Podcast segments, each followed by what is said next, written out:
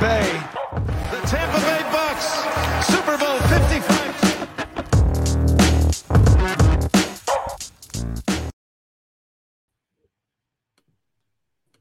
Hello and welcome back to the Bucks Banter Podcast. I am your host, Colin Hallboom. I am joined by Scott Capron and Bo Danyard, all of the usual suspects. And we are here to provide our midseason evaluation of the Tampa Bay Buccaneers. We're going to do the same thing for the NFL as a whole, which will be nice for us. We've really exclusively talked Buccaneers. And when we first got our start, we were all about talking about the league as a whole. Um, and yeah, I mean, lots to catch up on, boys. We've had some busy lives. So we've been off the airwaves for a couple weeks. It's nice to see both of your faces, and uh, I'm happy to get right into it. I mean, Bucks yeah. came out. The last time we were on was when we previewed that Thursday nighter. Uh, Bucks lost to the Ravens, obviously, and then uh, flash forward to this past Sunday where it was a miraculous game-winning drive by Tom Brady, the 55th of his career, with no timeouts to win the game after another embarrassing offensive performance. Um, yeah. Now, you know, we're gonna we're gonna generally we, we'll touch on whatever we want to about that game first, then we'll get into kind of our midseason shit if that works for you boys. Um, and you know, with just based on the recency of it, I mean, this Rams game is top of mind because they got a fucking win. Uh, yeah. that, that felt miraculous. Um, but I thought the defense played well. Actually, I thought the oh. defense played really well.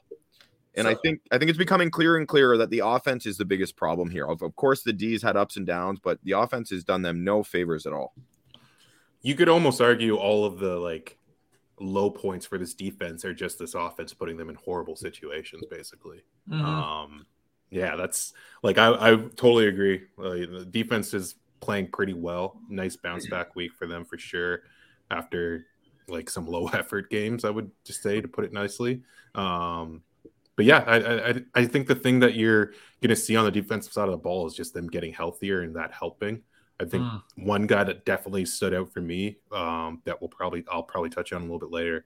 Uh, Vita Vea actually hmm. showing up and and being a force in the trenches was woof. nice to see. Woof, woof. He's awesome. What a dog. Vita Vea is, Vita Vea is yeah. awesome. I didn't see the game live actually because I, I, was flying back from a trip, but um, was able to watch the like extended YouTube package after to get um, like kind of uh, a sense for the actual tenor of the game. And hey, not to be negative to start, that's an awesome win, but look at what it took. It took an unreal drive from Brady uh, with the no t- timeouts, and they needed a touchdown. It's not like they needed a field goal to take the lead or a field goal to send it into overtime. You know, actually going in and scoring might it is the difference like between a field goal attempt. Like that might be 40 yards of field posi- position to actually to actually go down and score versus just having a makeable field goal attempt, right? So awesome from Brady. But if they're playing any, you know, um, passable offense in the league, they lose again, yeah. right? Like like the it, great the the Bucks needed it. Felt like there was at least some sort of shift in momentum, and like Brady's press conference after the game, I thought was pretty telling. He looked happy and not and not just relieved that they won, but satisfied and like really thinking it was a good win. So that's great. But the Rams are a disaster, which we could, I would, uh, would definitely like to touch on, you know, later in the episode here. But fuck, I don't know, man. Another another week, another result that I don't know what to make heads or tails of. Of course, it's good that they won. Offense was completely ridiculous again with how many times they're running on first down. Fournette running into a brick wall, not being able to make anyone miss. Uh, Byron Leftwich or Todd Bowles or some combination of the two. However, it actually breaks down. Seems to be trolling everyone and with and just deciding no, we're going to do it. It's it's it's truly remarkable. But I guess that's more of a macro look uh, from the micro side. They won the game and they gutted it out, and you know they haven't they haven't shown those guts in the last few in those in those couple of losses, right? Like with Carolina and Pittsburgh and, and even Baltimore in the second half there. So so at least at least we can we can you know be positive based on that. Yeah, and Bo, you said it off the top. Vita Vea was yeah. like sure their offense is shit, shitty and their O line's banged up, but then that's what you expect Vita Vea to do, and he was absolutely dominant. Yeah. Um, and that was the talk of the game from the announcers. Uh, and a couple other guys I thought were really great on that defensive side who have who have just continued to perform this year, and that's Carlton Davis and Jamel Dean. Um, Mhm. those two guys, Lavonte had a game too, man, as he does. Yeah. Monte's awesome. quietly doing his thing always. and I thought Devin White looked a little better as well. Um, and he's really come under under fire a lot lately. So uh, we don't. There's really- less less scrutiny from Bucks Twitter uh, about Devin White compared to the uh, the Thursday nighter against Baltimore after this game against the Rams. That's for sure. From what I saw. After a game like that, it kind of is very apparent. It's just like he has so much goodwill with this fan base. Like literally, all he has to do is try on each play. Yeah. And it's just like he just did. He didn't do that for a game, and it was just a game or two. You could argue, right? Like it's it's tough to watch. Um, I will say before we get too uh, excited about this defense, the Rams' offense is in Yeah. shambles. It's Oh so my bad. God. Their offensive line is so bad too, and Stafford is concussed now as a result of almost directly as a result of that. I would say, um, yeah, not like it's a win, but it didn't like. Did I have fun watching a 29 No. point game against one of the the two best NFC offenses from last year? No, that wasn't that wasn't like the most enjoyable part of my Sunday.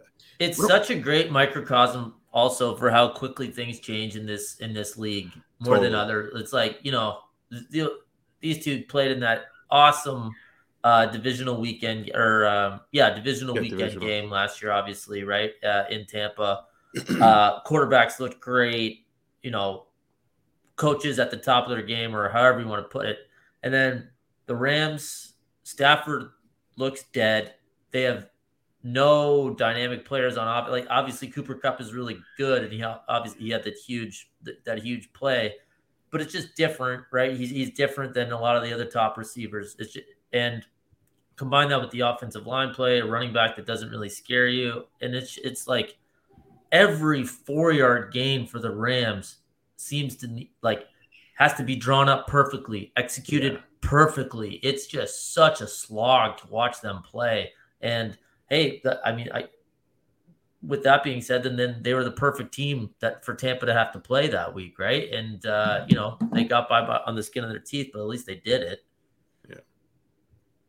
Yeah, for sure, man. Like, uh, just watching those two teams play too. Like, offensive line is so important. Like, it's and Oh I've God. like when I when I was like 13 years old, my profile or my little bio in my in my uh, Facebook profile said the o- offensive line is the most underappreciated position in sports. So this is coming from a guy who's like always had a deep appreciation for offensive line play, um, and I'm just saying like I'm I'm it's even more important than I thought. And you look at the Eagles, a team who's just built through the trenches, and look how dominant they are. It's a huge like you can't succeed without an, a quality offensive line. Yeah. And the way that Luke Goedeke has performed throughout the year, he's been the worst left guard in football. And uh, we've talked about how it's a unit, and one if there's one bad egg, it's going to s- spoil the whole bunch, right? Or yeah. um, Sure, we get you. yeah, yeah, whatever. you know, I'm not the best at the saying. anyway, um, but Nick Leverett, who came in and took Goedeke's spot due to injury or whatever reason, because the Bucks coaches haven't been clear that they're just handing him the reins because he's clearly far superior. He looked fantastic, and this was Brady's worst game, if if you ask me, um, because in the previous games. Brady had no choice. Like he had, he would have to throw it into the dirt a whole bunch of times because he just had no time, and he he he couldn't even make a second read before he's getting hit.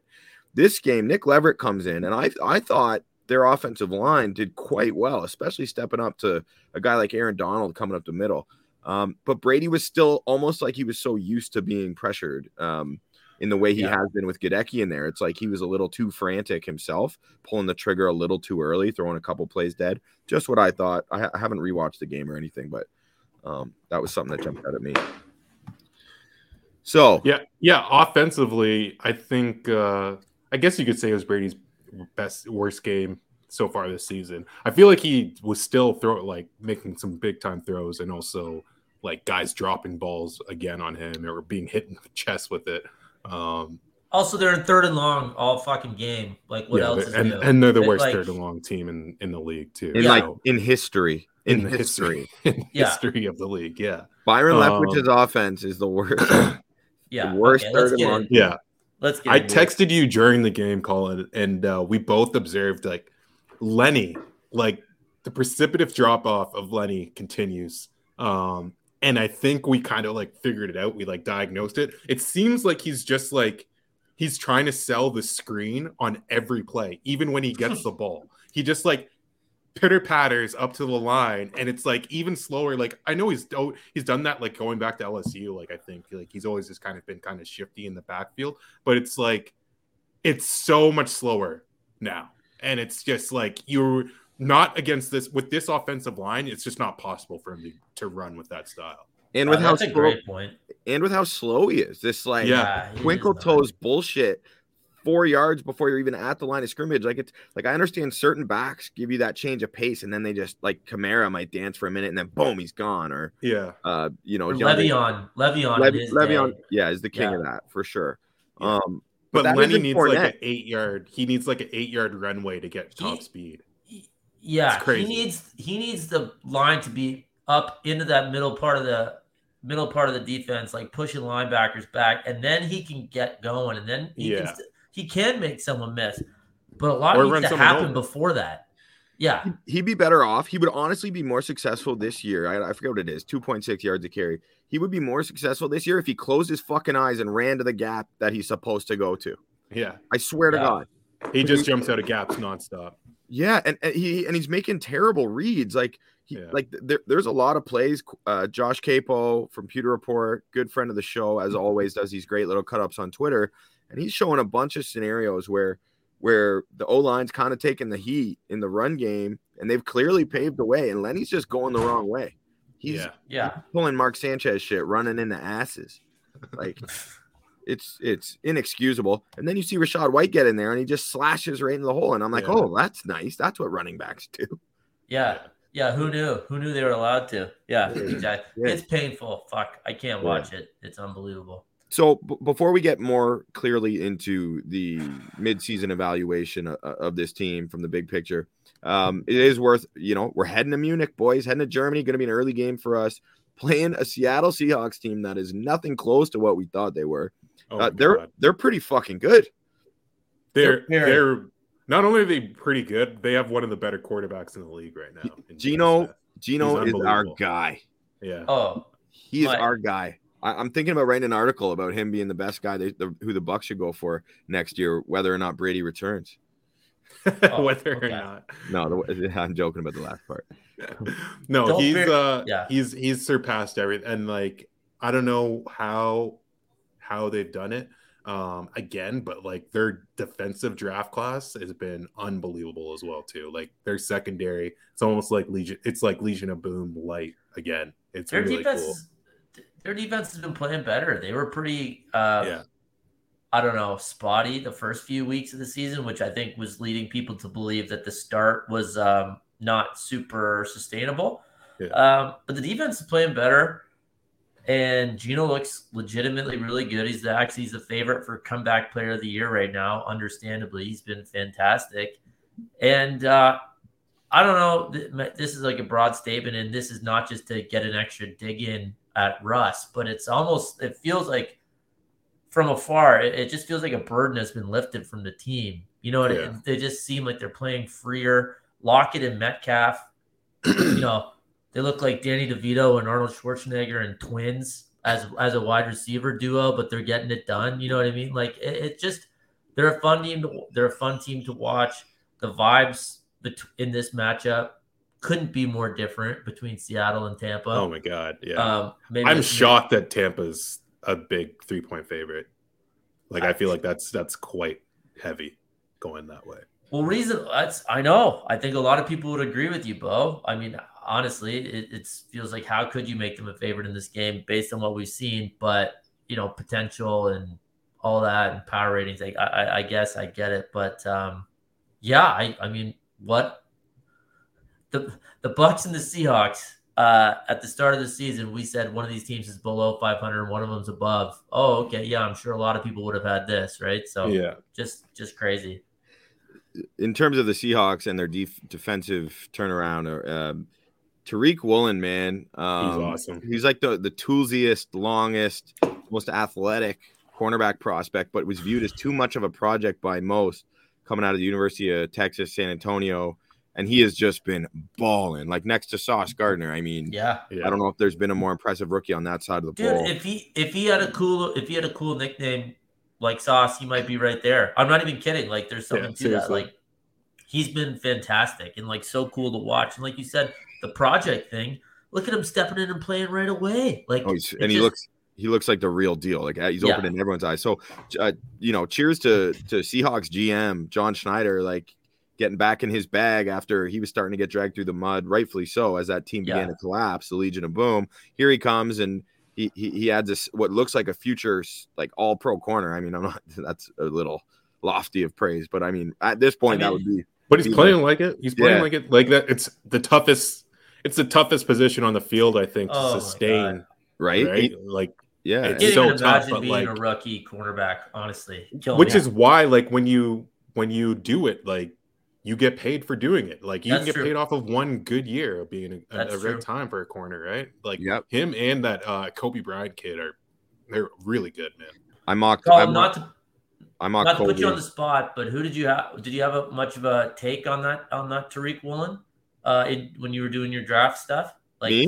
do you remember? Yeah, do you remember? Oh yeah, oh yeah, no, ab- Okay. absolutely. Um, Yeah. I was hoping the Bucks might take him just based on the tools because he was a Bucks type type of guy, and there was lots of chatter about him, and a lot of people thought he might go earlier than he did. Where did he end up going exactly? He went with like Fifth the- round.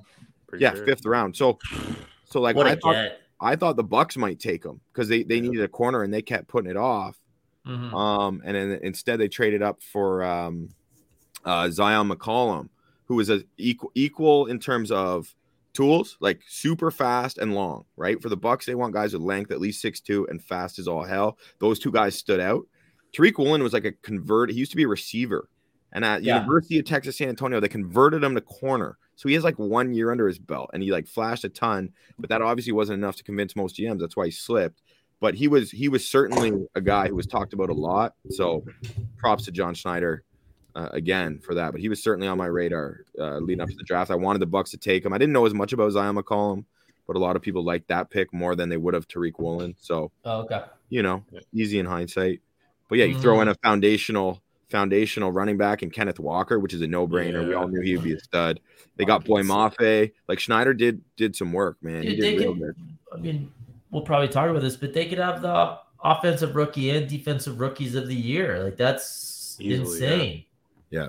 Right. So good for them, and that's another reason when you have cheap contributors, aka rookie contributors, then that's what's going to lead to a team exceeding expectations in the NFL, right? It's so Yeah. you know the fact that they have those guys on either side of the ball might explain why they're six and three versus what whatever they would have been expected at the start of the year, right? So for sure. Um, let's talk now. Let's kind of take a step back. We are over halfway through the season, really. I mean, um, it's an odd number now, so we're not going to get it right in the middle unless we do this episode at halftime, right? Yeah, we gotta go half. We gotta get a halftime mid-season mean- grade. the, the people are clamoring. Yeah. So let's talk about uh, just a couple headlines here that we can kind of organize our thoughts. Who has been the most surprising member of the Buccaneers organization, or what has been the most surprising aspect of this team? I mean, lots of surprises. Certainly not going how anyone predicted. Who wants to lead here? The floor is yours. Yeah, like I think like the theme here might be go a little negative for Bucks fans that are have had two years of just straight roses, right, from us. So um I gotta say the red zone offense has to be the most like the biggest cliff that this team has fallen off Mhm. from for me. Um, I guess you could say run defense as well too, but I don't have the stats for that. They were number two in the league last year, red zone offense. 65% of their trips would end in a touchdown. They're down to like 44%. They're 30th in the league this year. It's insane. It's, it's, and like, I just, that's the reason why I, I put it a little bit higher is just like, you do not expect this from a Brady offense. It's just like to get down there, touchdowns way down. Brady throwing touchdowns are just down across the board. It's just, you're just not expecting this from a team like this when when you uh, think about how they came into the year. Yeah, good. one. Very good, Bo. I, I agree. Um, yeah, I'll go. I mean, we did. As far as most surprising, I'm just gonna say maybe the most obvious thing, and that's Brady and Gisele actually getting divorced. I mean, that is surprising. I don't think we actually thought that was going to happen. Everyone made jokes about um, Brady playing until whenever, and, and but, there wasn't much public. Uh, there wasn't a ton of public.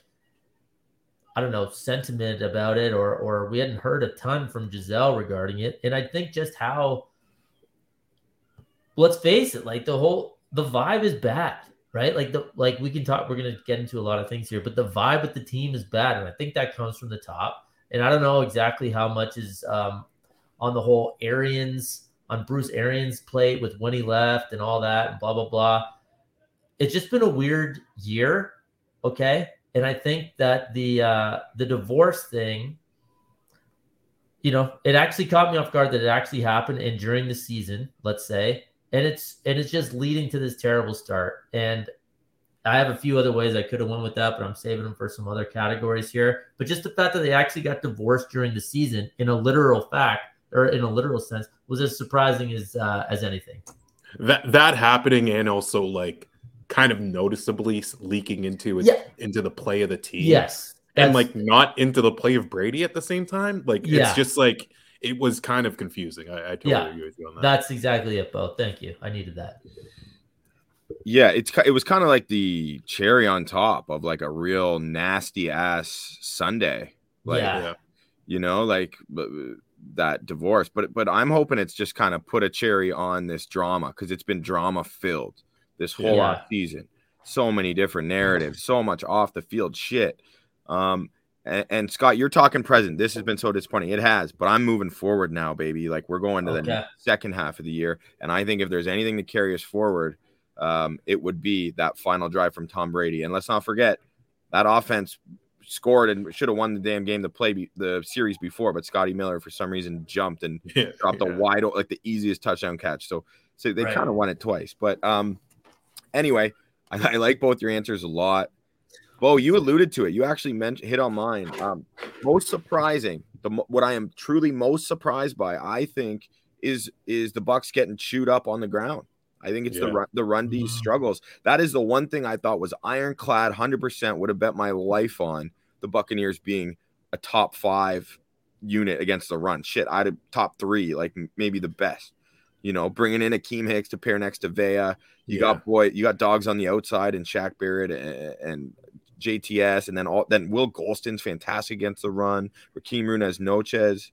I mean, you got so many guys in there. Logan Hall, like so many dudes, so many Yeah. bodies you can keep fresh. The Devin run- White. Devin White. yeah, Devin, yeah, Devin White and Lavonte. I mean, it just Yeah. doesn't make sense. So, um, I think both you guys brought up great ones, and uh, but th- that was the most surprising for me. It, defense is so hard to predict, man. I- I, think I used to think it was more.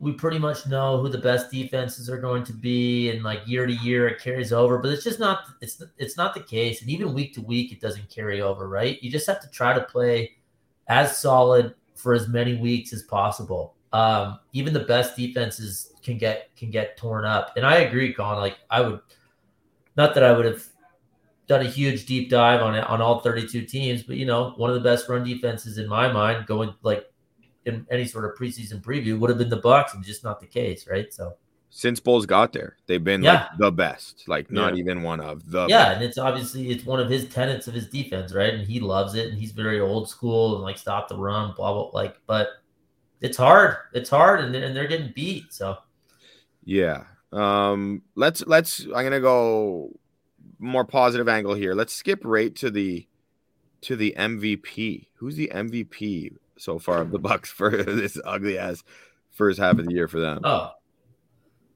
my God. I okay, but Bo, I can go for this one. Yeah, run run it. Okay. Well, if I were to tell you that the Bucks had the fourth leading scorer in the NFL, would you believe me? yeah, I actually would.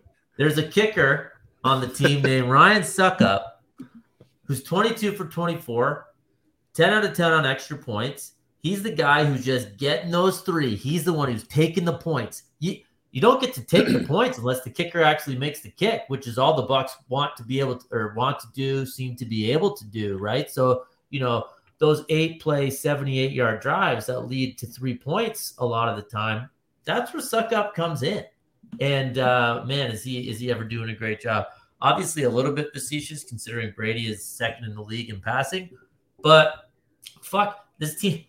This team's a Super Bowl contender. They've been or preseason contender. They've been absolutely painful. The defense has been okay, as we just um, talked about it. I would say none of the receivers have popped off. Brady looks old as shit, and he's only and he's up there in the uh, he's second in the league in passing because they're down all the time. Um, so I'm going with Ryan Succop, and I don't care what you guys think. So yeah, I'm not surprised that you said it. All of those red zone trips would have been so much like more sad and depressing if they didn't have Succop, if they didn't Well, trust yeah. the kicker, right? And maybe Um, they, and maybe they'd be 0 and 9 because Yeah, yeah, the offense exactly. wasn't the offense wasn't scoring points in those games they won early on No when we were all like when we were all I like know. wait we're like wait till they get rolling. No, that's legit, Scott. Like Succop's been amazing too. Like, Yeah. he's having a career year. I, he's been Yeah. unreal. He's 22 of 24. He's 91 91.7 percent.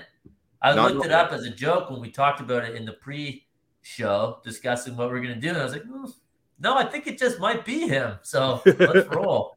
Yeah. Bo, who you got, man?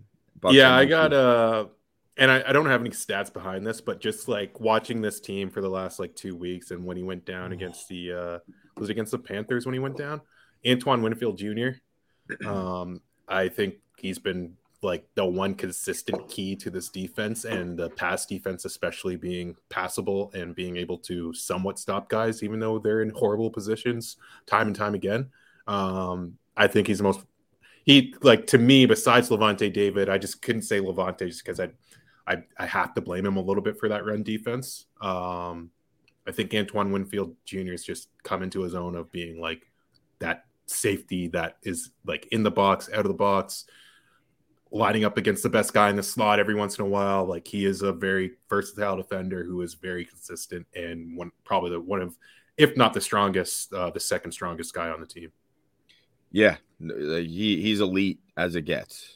Uh, Yeah. One of the one of the best defensive backs in football, let alone safeties. He's proven that by sliding into the slot, like you said. I love it. Um, I actually had Succop jotted down as well, Scott, so which is just a oh my perfect god, that's so bad. perfect testament to how this season has gone so far. That we're both fight, God. fighting over the kicker. He doesn't even have a big leg, folks. No, He's just pretty accurate. he's yeah, it's not even good. Justin Tucker. No, Yeah. he's just pretty good, and he's uh yeah leading this team of stars. So holy Yeah. shit. Um, I'm gonna give it to, and it's kind of piggybacking off Bo, I guess, too, is just the, the Bucks secondary in general. So I talked Mm. about how surprised I am by how vulnerable this team's been against the run. Um, you know, their front seven has not gotten the job done, and now they're without Shaq Barrett, so that's not awesome. But um, and, and of course, you know, they've given up some points, but in terms of the secondary, I thought defensively that would be the biggest question mark potentially. And I couldn't be more happy with the development of Jamel Dean. It's something I predicted. He's a guy I've been on for a long time. I followed his whole career very closely. Said as long as he can stay healthy, I think he'll continue to ascend. He's done that. And Carlton Davis got paid, didn't settle, um, and, and and whatever. Don't get me wrong, I'm missing Jordan Whitehead back there. I am. I um I would love to have Jordan Whitehead, especially seeing him make plays for the Jets this past weekend. Um, but Bo just talked about Antoine Winfield Jr. I think those guys have kind of saved their season so far. And I already talked about the early games when the Bucks D was just lights out. A lot of it was because those that secondary was just shutting dudes down, making it really hard on opposing passing offenses. Um, so of course, you know, naturally when your offense is so inept, points are going to be scored and you're going to lose games. You can't win a game with defense alone, especially just the back half of it. Uh, but they've been the MVP because they're the reason the Bucks are one one win away from being 500 going into their Yeah. bye week. And and for fuck's sakes, they're they're the only they're the only reason the Bucks, in addition to Ryan Succop, that the Bucks are leading the NFC South. Yeah. They're Yeah, leading if- the NFC South. And for anyone who has the audacity to make a non-Succop argument for the uh, MVP, I think Vita Vea probably deserves some honorable mention as well. Six and a half sacks from that from that nose tackle spot, like it's that's that's just a huge raw number, man. Like you just don't see tackles doing that as much anymore. I don't think so. Um, yeah, I just I love Vea. I love him. So He's nasty. He Yeah. is nasty. Spicy. Awesome. Okay. Um most disappointing. I tried to give us some positivity there by switching over to the MVP because I, was like, shit, we can't go most surprising and then most disappointing back to back. But here we are. Most disappointing. all right, Um, Yeah. Everyone settle in. We got two hours to go. Just kidding. Um, no. All right, Colin, you lead us. You lead us with the most disappointing.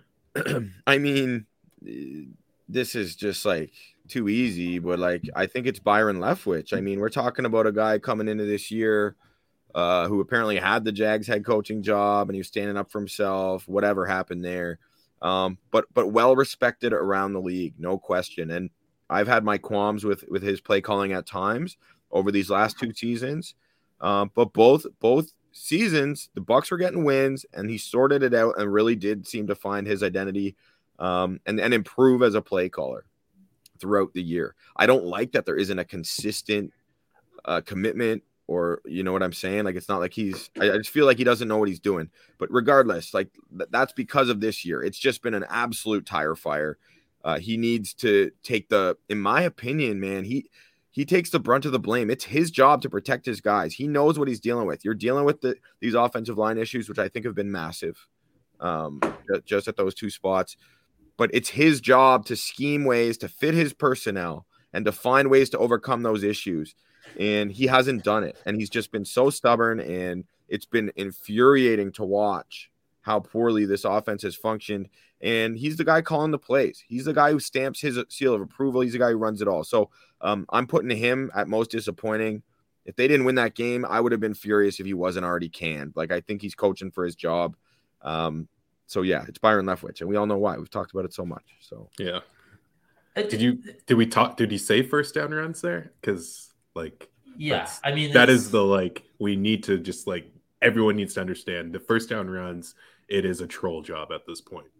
It's or, or, just it's unbelievable. It's actually unbelievable. Like I, sorry, like I said, I wasn't watching the game. I was following it on my phone, and it's like it's it's How? happening again. And it's like some weird long con prank. It feels like he's going for or something. Like I, I actually, I I can't I can't even be- I can't believe it. Like I, I wish I had another example for a coach who has been so stubborn, has had such a lack of uh, accountability. If you listen to the press conferences, like the way he's he's kind of laughing it off, some of the quotes saying, "I need to run the ball more, and then I can call the plays that I want," or "We need to run the ball more," and it's just like, dude, this this is not it. And sorry, one thing to do is working, but it's not it I don't know what else you have to see. Like it's actually it's it's it's honestly maddening. It's it's it's infuriating to watch. Sorry, no, I'm all riled up. Fuck. No, and one point I wanted to add, Scotty, just to pile on what you're saying. He's he's also like he he's tried to be like, well, you need to run the ball in order to set up play action, which has been proven to be false, like statistically. Like, of course, of course, to a certain extent.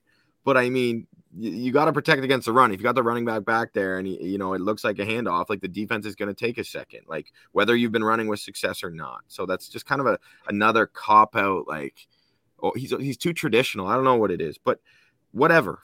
Fucking turn it around right now. I just, okay, I mean, this, this is worth, uh, you know, a relative deep dive from, I just, can you even can you guys even fathom seeing something work or not work that often and then go back to it? And also, yeah. The secondary option or the other option, which isn't the secondary, it should be the primary option, is Tom Brady throwing to like Mike Evans and Chris Godwin. Like, oh, I just, I can't even get my head around it. Like, I, I truly don't understand it. I don't understand it. I've, I've, you know, tried to give him the benefit of the doubt for the first couple games. Whatever, Lenny looked better. You know, take the take the burden off Brady. Sure, those things work, but like if you're just speaking in cliches like uh, we need to we need to run the ball to set up play action um, you know he didn't know epa what epa was when i think it was jc allen that asked him in the press conference and he's clearly shown almost like a child a childlike stubbornness with regarding regarding it and in the questions that he's asked after the game i just i thought he was pretty good and had been pretty good and was a viable nfl coaching candidate and maybe I mean because I always say that, or most people who think about the game, you know, coordinators and head coaches are completely different positions. Maybe this doesn't hinder his his actual ability to become uh, like to be a good head coach if he ever gets there. But if the offense with these guys is this shitty, then he's never going to get a chance. Like that, yeah. like this is going to be a, a, huge hole in his resume. And just the refusal to change is like is bad for his career. It's bad for his brand. I feel like as much as anything. Yeah, if only owners like watch the tape, I'd say there's no way he's going to get a head coaching job. But I mean, Jeff Saturday hasn't coached a game at any level. Well, yeah, he's just been hired in Indianapolis. So who, who else? Who, who, else has got one? Uh, most disappointing from the Bucks if it wasn't Leftwich. if it if it's not Leftwich, if you want to go the opposite end, end of this, I think like not even that they're so like it's been like a horrific performance the wide receiver room is just so disappointing from what we thought it was going to be going into this game and going into this year. Um, obviously, injuries plays into that. I think we expect more from Julio. Definitely expect more from Russell Gage. Um, True. And yeah, I haven't even thought like, about Russell Gage. That's funny. Yeah, yeah. Like the guys are just like ten million. Yeah, they're not. They're not catching. They're not catching the ball. The drops have been horrendous. Obviously, like the Mike Evans one against the Panthers is like fucking hallmark of the season for that for that room. Um, yeah, yeah, just like wide receiver room just kind of bums you out when you think about it, which is something you didn't think you'd say. And obviously they lo- they lose Antonio Brown from last year. They lose uh, Gronk as well, which is probably like I think I read that it was like thirty percent of their uh, of their plays ten yards down the field or more um, they're they're accountable for that. So that's obviously a big hole to fill. But like you added Russell Gage and uh, and Julio Jones to that, so it's it's it's a bummer. Well, Bo, you're right, man. You call you hit the nail on the head, and it hasn't been talked about enough. But they they need to be accountable because that should have been a strength of this team. I hold yeah. nothing against Chris Godwin. He's battling his ass off after a injury. He probably shouldn't even be back yet, for Christ's yeah. sake. So Godwin's yeah. fine. He's still getting targeted like like crazy. Evans had a had a had a disappointing game this week actually. I was very disappointed in his performance against the Rams. Uh, well, I'm pretty sure he he like broke three ribs in the first play of the game. Yeah, yeah true. like, that was like one of the like yeah, true. weird crunches that like it almost feels like it happened in your living room. Uh, but yeah, like this wide receiver room, it's much more of a like a dad. I'm not mad at them, but I'm just so disappointed. Great point. Great call on the ribs. Okay, I'll go. I'm I'm disappointed in myself for believing in this team. Okay, like like I got caught up in the in the summer hype, calling predicting a 16 and one record, and like they're gonna somehow win the World Cup coming up in November here. I don't know how that was gonna happen, but you called it. Um, no bias. Yeah, no bias. I, I'm I'm being a little bit uh, you know tongue in cheek here, but I I thought they were gonna be one of the best three or four teams in the league. I truly did, and I was like pumped to cover them pumped to watch them every Sunday. And they're letting me down, man. They're a fucking tough watch. This is like someone making me watch a Big Bang Theory episode. I would rather do anything but, right? Like it like we're super happy about a 16-13 win over the Rams, right? Because any win any win is a good win in this league and we get it, but like you know, they're tied in their division with Atlanta, who has a quarterback that doesn't throw. Um, you know, New Orleans is one game back, and they have some sort of Andy Dalton, Jameis Winston situation, plus like a total infirmary of a roster where everybody's hurt, right? It's just, I don't know. It just, the whole season so far has had such a weird vibe. Um, I don't think it's too late to turn it around, uh, to bring it back to, to Leftwich. We, we, we have to see a change. There has to be something that changes, or else it's too late. I mean, wait, hold on a second not too late to turn it around. Like what? What are you saying there? Like to become a like to be a contender, like to actually do something to make to a make run. a run. You think they can be? You think like from what we've seen, you think they can make a run? No, like no, not from what we've seen. Not from what we've seen. Like no, this, not like at an, a completely different team walks through the door. Because like that's what I'm at. It's just like no, same. My expectations team. for this team is like if they make the playoffs and they I, I would obviously they're going to have to host a playoff game. Yeah. But if they if they're favored in that playoff game, I'll be I'll be pretty proud of them, I guess. But that's what I'm saying, Bo. Like I don't I don't agree. Like I don't even necessarily agree with what I said. Like if I had to pick one, I think they're, you know, kind of spiraling towards eight and nine or something like that, which still yeah. might.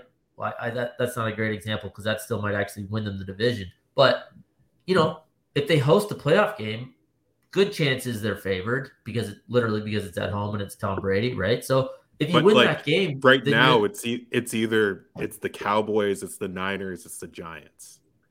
They're maybe favored against the Giants.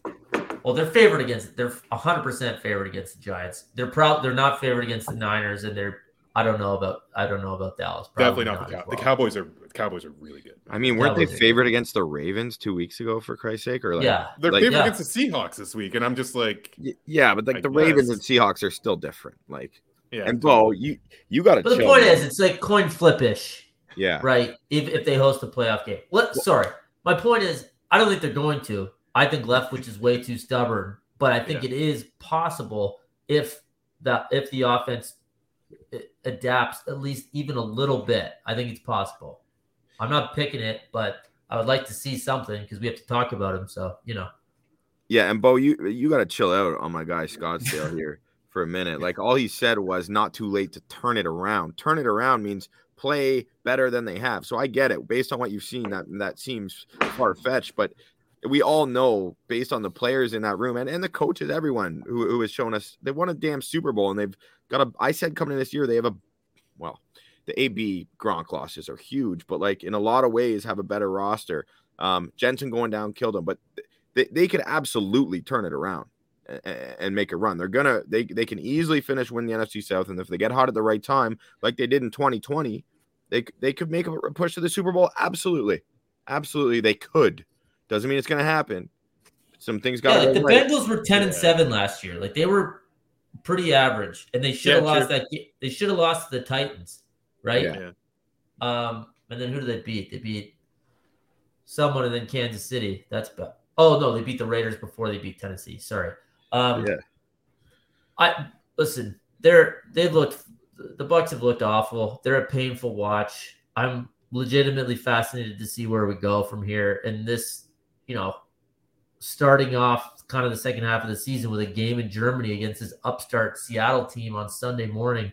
I don't know, man. There's still there's just a lot going on with this team. I guess. Yeah, I, wi- I really wish Gronk was around just for the Germany trip, just for the. I know footage. he's probably there doing beer fest or whatever. Yeah. Gronk Fest. Yeah. Um, okay. Last one. Who's gonna be so we just talked about the the potential, how believable is in the eye of the beholder, apparently, the bow holder. Um, who's gonna be the X factor for this team to turn it around potentially or not? Like the X factor meaning gonna have a huge role in it either way. Who do they need? Who wants to go here? it's So many- impossible to get through this without saying Ryan Jensen and Ryan Jensen coming back and being like Ryan Jensen of yesteryear or season, however you want to look at it. Like Yeah. he needs to be not only come back and be serviceable, he needs to come back and and command this offensive line into uh, having a run game, uh, being able to protect Brady um, beyond Brady just have, getting the ball out quickly, um, letting plays develop. Like he has a big part to play. Um, how he comes back and how much faith they have in him when he comes back, basically, is going to decide the season from offensive Yeah. standpoint. Damn man, like you're so right. Like I That's, like I, I I'm zeroed in on the same area, Bo, and and and it, I didn't choose Ryan Jensen. I have Nick Leverett written down, but that could be Robert Hainsey too. Because if Jensen comes back, it I don't care how injured he is. Still, he is going to do all those things. Like he's just too much of an animal. Like Jensen will Yeah. come back and be a major. If he's upgrade. playing, yeah, that left guard position, though, like what I saw from Nick Leverett. Leverett last week is super encouraging because it is such a dramatic upgrade from Goedeke. Okay, Mm, like yeah, such a dramatic upgrade already. And this is like a journeyman practice squad guy who has tools and is familiar with the system coming in and showing that significant of an upgrade. It's on the coaches for not making that switch earlier, by the way. Like that is Yeah. 100% on the coaches. Um, and speaking of which, one thing that popped into my mind, I know I'm jumping around here, but the other issue is if you fire Byron Leftwich, who's going to call the fucking plays all of a sudden? I've thought about Uh, it. What is that hopefully actually? Tom Brady. yeah, yeah. Honest to God. you know, bring in Peyton, like bring Bruce down. I don't know. Uh, yeah, anyway. But sorry. So i'm talking about nick leverett. I just think the importance of fortifying the interior of that offensive line would do so much good for this team.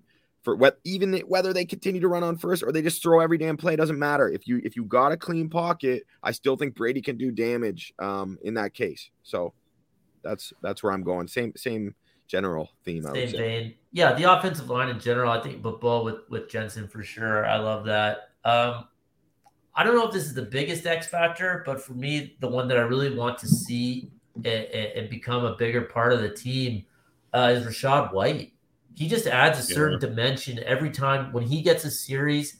Uh, if he's making people, if he's catching a swing pass and making that first guy miss, he's a little bit more dynamic when he's actually running the ball. I really like what I've seen from him, and uh, I just Lenny's just not my kind of back, man, and he's just not. Um, I would prefer a guy like White, and if they're going to keep fucking hammering the ball on first down, uh, well then let's get let's get a guy in there more frequently who can make someone miss and potentially you know turn a one yard gain into six, turn a negative two yard run into four. Because you know, like I said, I have more confidence that the Bucks are going to keep doing what they're doing. Uh, so let's at least update the personnel a little bit and uh, and go from there. Love that, Scotty. Really well said. Glad you hit on that one. Hundred percent agree with everything you just said. Uh, yeah. And let's not forget, like he Lenny's even stealing all the checkdowns and shit. Like Rachaad White is an elite pass catcher now. Yeah, he's that good, right? Mm-hmm. I've referenced it numerous times, but that's what Thor Nystrom, like a fan, one of the smartest guys at evaluating um, college prospects entering the draft, said is by far his trump card is his receiving ability. He said he's so good, he's pretty much a fucking receiver, like yeah. McCaffrey esque in that sense. So we haven't even seen him have the chance to do that, which again is an indictment on this offense, the fucking whole coaching staff. I hate to keep bringing it back there and sound like a broken record, but these are personnel decisions as well. We've been too preoccupied with all of their other horrific decisions. We haven't even had a chance to really hit on the personnel issues. Yeah, right? and yeah. to be honest, we, we kind of haven't talked about it much. I think Bowles is pretty mediocre as an as a head coach. I think he's oh, an yeah. excellent defensive coordinator, like literally maybe one of the best in the league. Um, it's just different because, sorry, I'm bringing it back to Leftwich. We've talked about it in our group a little bit. Uh, you know, is it Leftwich who's doing this, or is it coming down the pike from Bowles saying what they want as a game plan kind of thing? Either way, if that's the case, if Bowles is letting this offense run like this, and Leftwich has all the reins, then that's kind of on Bowles. If Bowles is the one saying, you know, we need to run the ball, we need to like kill clock, we need to have long drives, that's on Bowles, right? So he's always come off to me as very old school uh, in terms of running the ball, playing defense, which uh, I don't necessarily agree with, but it definitely has its place in the NFL as, as kind of like a uh, you know a, a pillar of someone's coaching philosophy. I just don't know. I don't know if he inspires much. I don't know if people, if the guys on the team think he's a great coach. I just that's just the vibe I'm getting. Um, yeah, I, I, I, get the vibe. He's just like a player's a player's coach, right? Like I think that's yeah. why we're seeing Lenny get multiple chances and just like the personnel, um, basically going with continuity on the offensive line, not seeing that like okay, Goedeke's not the answer here. I think it's really tough in this day and age of the NFL to not be an elite play caller or a great game manager, and that's basically what the Bucks have in a in a head coach right now. It's yeah. It's, it's like you need one of those two skills to be one of the elite coaches in this league, and that's it's like you either like the Sean McVays or you're the like John Harbaugh, sort of just like yeah. elite at being able to manage a game. Um, totally. Oh, that's just, a great that's a great yeah. point and those are great examples for both of them, like previous McVay, obviously, but Harbaugh, I love that. Yeah. Um, and obviously and this this coaching situation is unique, obviously, with with Arians leaving, but it is interesting that they went Bowles over Leftwich with the two kind of incumbent coordinators, right? Probably because he had the experience and Leftwich. It's not like Leftwich was getting demoted; he was still going to be calling no. the plays and everything. I, th- so, I think Colin hit it on the head with uh, like I think they thought Leftwich was gone honestly. I right. think they legitimately thought he was in in Jacksonville, and they're like, we're we're not going to shake it up too much. Yeah. I, I think it's because Bowles is is like like Scott just like is a way better play caller than Leftwich, and I think they know oh, that. Yeah. Like Leftwich need to prove it more. Bowles has proven it as a defensive play caller. He's fantastic, exactly. right? The question that Scott's brought up here, and and aptly so, is is he cut out to be a head coach to lead an yeah. entire 53 man roster and everyone else in the organization? And I can't I can't put I can't make this any more clear. That is not a slight on anyone who is one of the 32 either offensive or defensive coordinators in the league that they're not a head coach or head coach worthy. That's they're completely different skill sets. I just I don't think I don't even think of them as one being higher than the other. It's just that's the hierarchy of coaching, right? Yeah. So theoretically, that's what you're supposed to do. And as we touched on, Arians left. They were put in a tough situation. Who knows if Arians left earlier than what they did? Maybe they would have put out some feelers and, and tried to keep Bowles as a defensive coordinator and try to hire someone externally, right? So there is a little bit of uh, gray gray area to the whole to their whole coaching situation. But I would say, given the roster and the lack of changes that they made or that they have made both in game and week to week, that has to come on Bowles a little bit. It just has to, and I do feel like he's skating a. Uh, he's skating by. Yeah, I wrote an article over at bucksgameday.com um week week and a half, right after the NFL trade deadline saying why weren't the Bucks buyers at the at the trade deadline? Because so many people uh, in Bucks Nation were were were furious at you know the Bucks didn't make a move. Why didn't they trade for Bradley Chubb? Yada yada yada. And I like ultimately the gist of my angle from this article was Jason Licht has done enough. Like like he has done enough. He needs to do no more. He has put a team together that is more than capable of winning. And if they can't put it together, so I ultimately just blame the coaches. And I said the coaches need to figure their shit out because the pieces are Yeah. there. And I, and we- you know, this has been a theme of this episode, obviously already, inevitably. Do you do you think Brad, as good as Bradley Chubb is, do you really think he would have been the piece? Just Well- I just and I'm just using an example there. I think Oh. now, Yeah, like since I think with hurt- with Shaq, especially with Shaq Barrett going out, like Yeah, that would have been no- a pretty timely ad. but- yeah, But no, because I think Br- Bradley Chubb is getting paid now by the Dolphins more money Oh, than yeah. he's earned. Like he's been hurt a lot. He is not like that's a lot. I would way rather Shaq Bar- if we're comparing the two, Shaq Barrett on his deal than than a younger Bradley Chubb on his at this point Yeah. for the next for the next few But- seasons. yeah. but I agree with you. They've they put the they put the roster together. You need I don't know, people with their systems and like this is how we do it. It's like no man, this is a really tough league. You got to have more than one way to do it. You just do. Um, Yeah. So yeah. Okay, let's try and zip through this. This went a little longer than I thought. I was I was hyping up how we get to talk about the whole league, and here we are, 52 minutes in on the Bucks, and we usually try to keep it under an hour. Um, let's just shift quickly to the NFL as a whole. Okay, move outside of Tampa for a minute. Um, let's start the Let's most. go rapid fire with this one. okay, so you want me to me to fire, or you want to just go around the horn and then discuss? Yeah. it all after? quick little blurb. Okay. So f- let's let's do um most surprising first for me. We already talked about it. I think it's the Seahawks, but mainly like Geno Smith. I think that is no one no one saw this coming. Not even the fucking Seahawks. Otherwise, they would have signed. They would have extended him because he's a free agent after this. So don't pretend like you knew what you were doing on that one, boys. You had you were shit out of luck because you traded for Drew Lock and had no better options. Turns out, Dude, there there was a lot of sentiment uh, towards Seattle being a trendy, uh, you know, worst record in the league play before the Oh, yeah. season. So the fact Oh. that they're and also in that division, I, I think you could. Well, San Fran's better than them, but they're they're right there. They look like a playoff team. I that's a great one for sure. They can One easily win this division. They can easily Yeah. win that division. Um, Yeah. I'll go quick.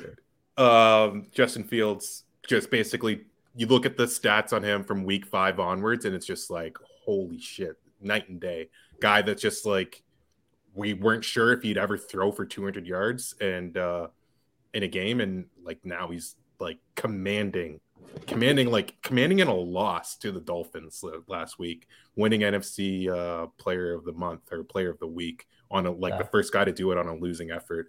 Um, he's been like a joy to watch and couldn't be happier because I think we are all pretty high on him coming in. Besides Scott, he he's just like the the Buckeyes guy. But yeah, the uh, I just mean? I just really like really really like Justin Fields so far. I have to chime in here. Um, saying we were all like pretty high on him is is kind of not doing me justice. I Yeah, mean, facts. one of my first draft articles I ever wrote on my own website was called Ju- was called QB one with a big picture of Justin Fields, and that was me proclaiming that he is. And I, am not trying to do it. It's just on we're on the topic. He looks good right now.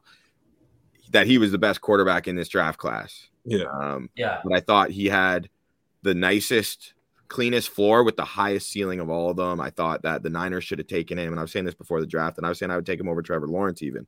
Not saying that's going to be right, but I'm just saying a lot of people have dragged Justin Fields through the mud. So I had to pull up that article and take a bunch of screenshots. I haven't sent those receipts out into the Twitter sphere yet because I still think it's too early for that. But the reason it's surprising isn't because of Justin Fields, it's because of the shithole in which he is trying to lead a football team to wins. And the fact he's doing it in that situation, that chaotic situation, like they have five Byron Leftwiches in the building or some shit, like like yeah. that's what makes it so damn surprising because it's so impressive.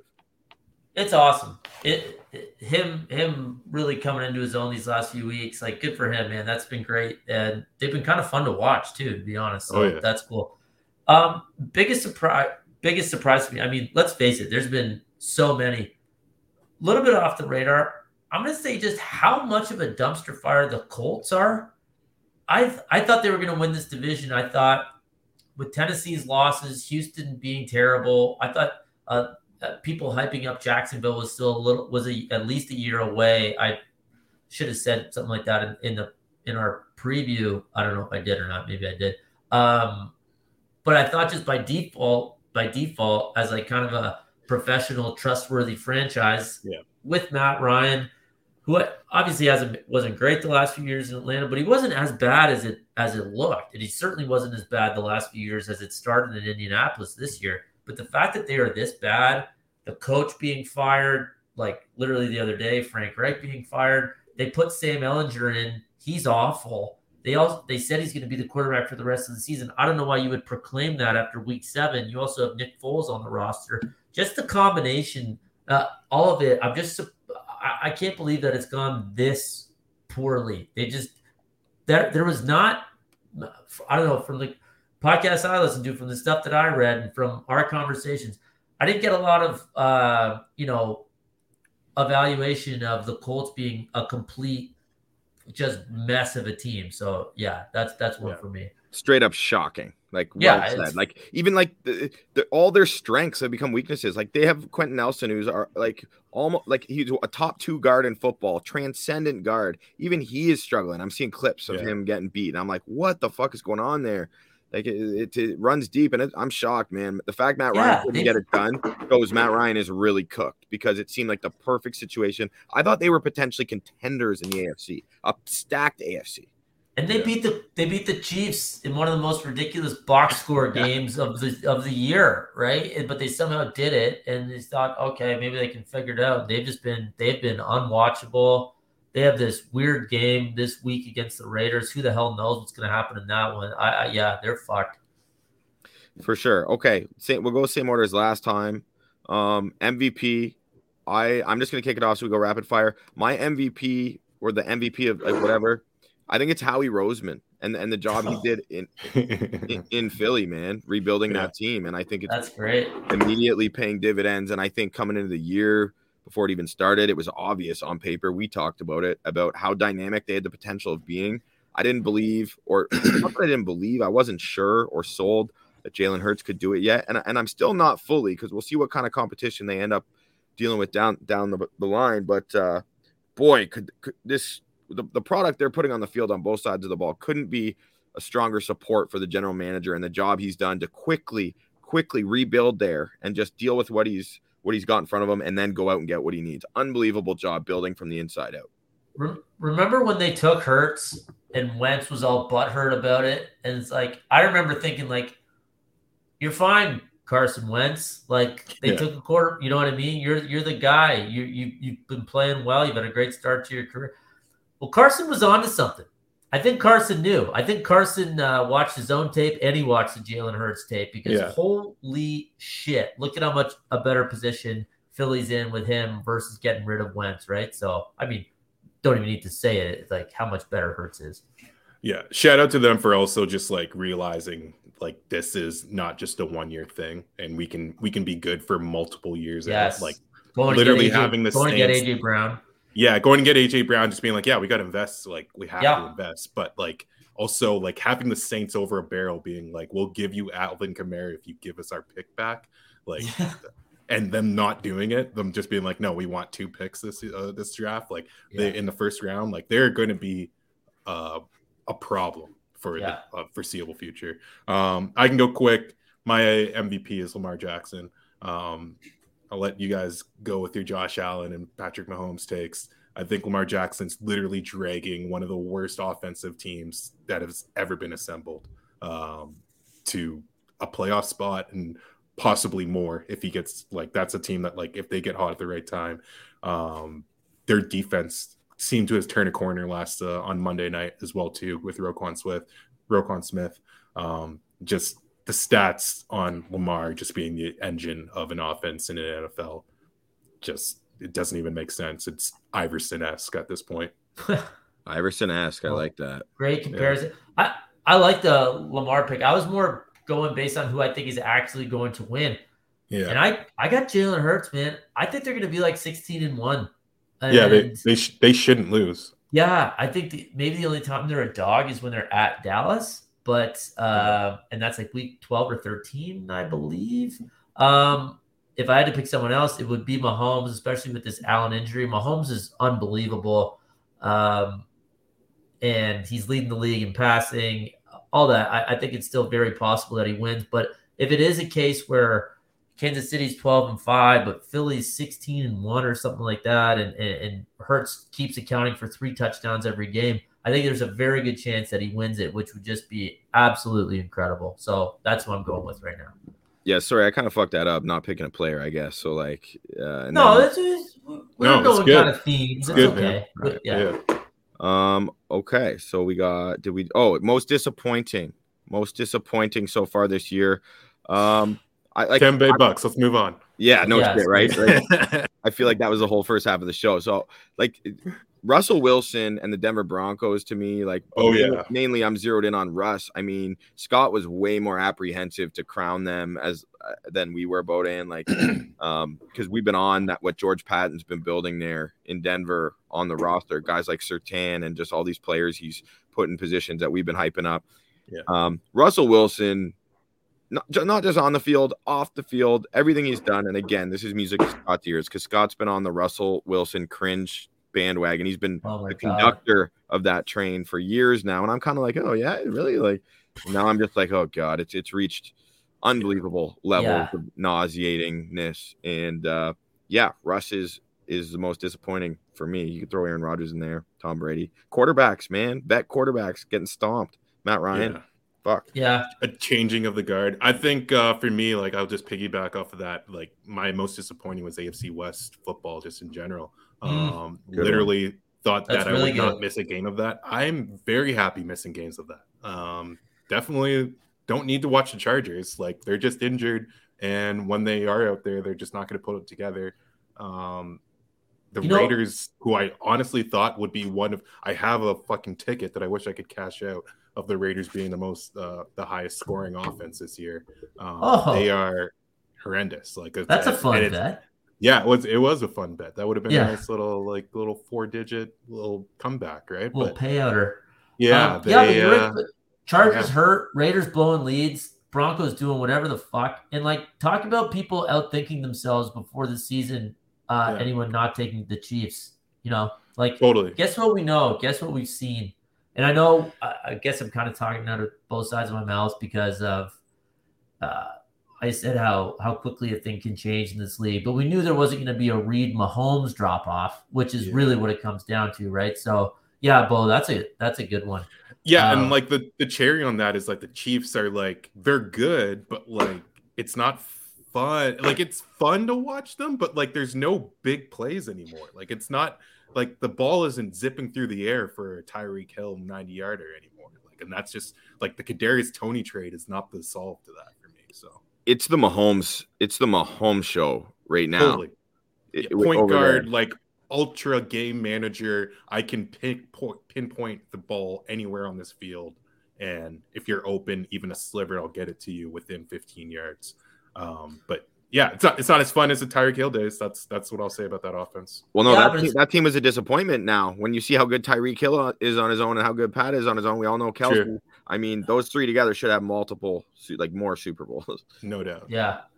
Sorry, Scotty, go. Oh no, um, I think mine would have to be biggest disappointment. I had a couple written down here, but I'm just going to go with Green Bay.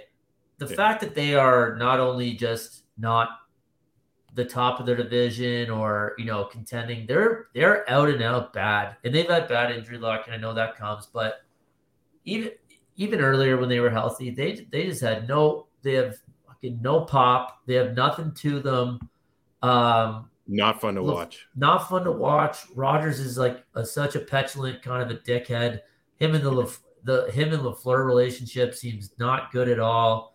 Uh, and they're bad, man. And I, I once again, I, I spoke to this earlier about thinking defenses are, you know, going to translate year to year. I was pretty pretty sure about the Green Bay defense. They're not very good. They're okay. And you know they just lost Rashan Gary for the year, I believe, which which doesn't help. Um, now they're being put in tough spots because they're behind in every game because they can't get out to a lead because Rodgers has no one to throw the ball and it's all related, or no one to throw the ball to and it's all related. But seeing the Packers this bad is just is is really something else. Also, I took them in in a wins pool that I had with my first pick, so that's that's probably where most of the disappointment comes from. But yeah, man, they suck. Lots of candidates for most disappointing. My dude, God. there really are, and it makes me feel yeah. better as a Tampa Bay Buccaneers supporter and and so I mean, covers the team because I'm like, holy shit, Packers, Broncos, lots of sh- dude. The Bengals, the Bengals were in the Super Bowl. Yeah, oh like, they're looking, they're looking better. That chase injury hurts. It looked like they were starting to come together. Up and bit. down. They looked awful against the Browns on that whatever that Thursday night it was, whatever yeah. it was. They were Yeah, but then then they come back and absolutely kick the shit out of the out of the Panthers, right? Everyone Yeah. Nobody does the same thing two weeks in a row, it seems like. Right? Like I don't know. So many group chats. It's like, how did they how are they doing this this week? They did whatever last week. It's like, well, just read this read the text. That's what happens every time. So anyway, weird league, sure. very tough league.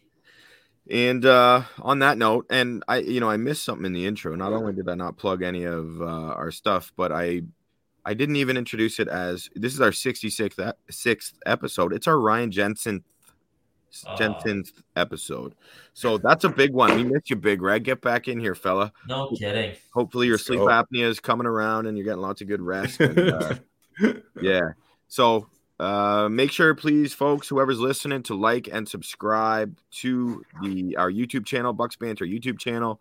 You can catch us on Apple, Spotify, wherever you get your podcast. And please check out my work over at BucksGameDay.com, the only Sports Illustrated website dedicated specifically to covering the Tampa Bay Buccaneers. You see our Twitter handles on the screen. Hit us up with a follow there. We love to engage. Thank you for listening to the Bucks Banter podcast. We look forward to speaking again soon. Go Bucks. Prost.